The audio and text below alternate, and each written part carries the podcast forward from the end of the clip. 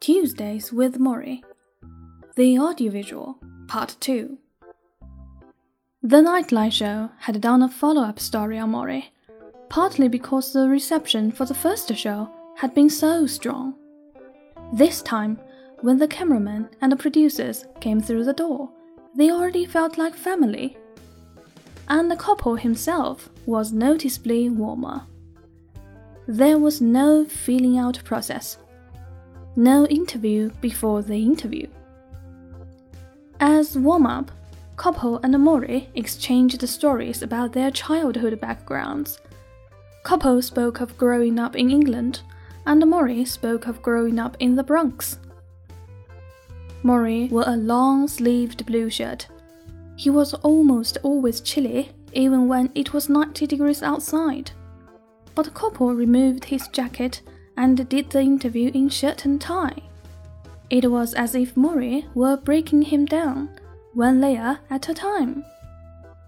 You look fine, Koppel said when the tape began to roll. That's what everybody tells me, Morrie said. You sound fine. That's what everybody tells me. So, how do you know things are going downhill?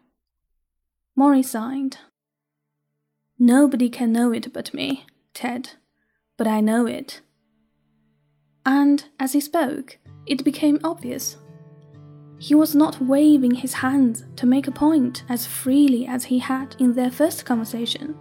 He had trouble pronouncing certain words the L sound seemed to get caught in his throat. In a few more months, he might no longer speak at all. Here's how my emotions go, Morrie told the Koppel. When I have people and friends here, I'm very up. The loving relationships maintain me. But there are days when I am depressed. Let me not deceive you. I see certain things going, and I feel a sense of dread.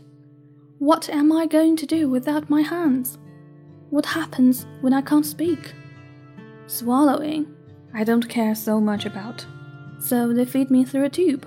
So what? But my voice, my hands, they are such an essential part of me. I talk with my voice, I gesture with my hands. This is how I give to people. How will you give when you can no longer speak? Koppel asked. Morrie shrugged. Maybe I'll have everyone ask me yes or no questions. It was such a simple answer that Koppel had to smile. He asked Morrie about silence. He mentioned a dear friend Morrie had, Maurie Stein, who had first sent Morrie's aphorisms to the Boston Globe.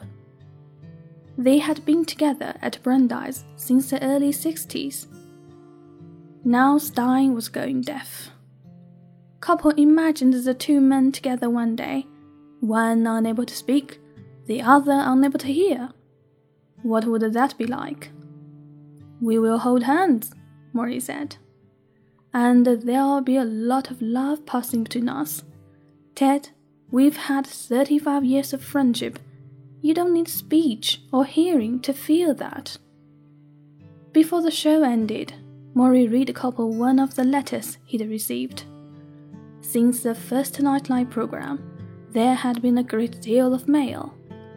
One particular letter came from a school teacher in Pennsylvania who taught a special class of nine children.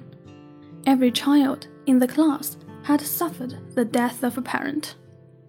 Here's what I sent her back, Morrie told the Koppel, perching his glasses gingerly on his nose and ears.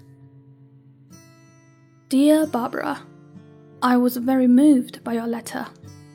I feel the work you have done with the children who have lost a parent is very important.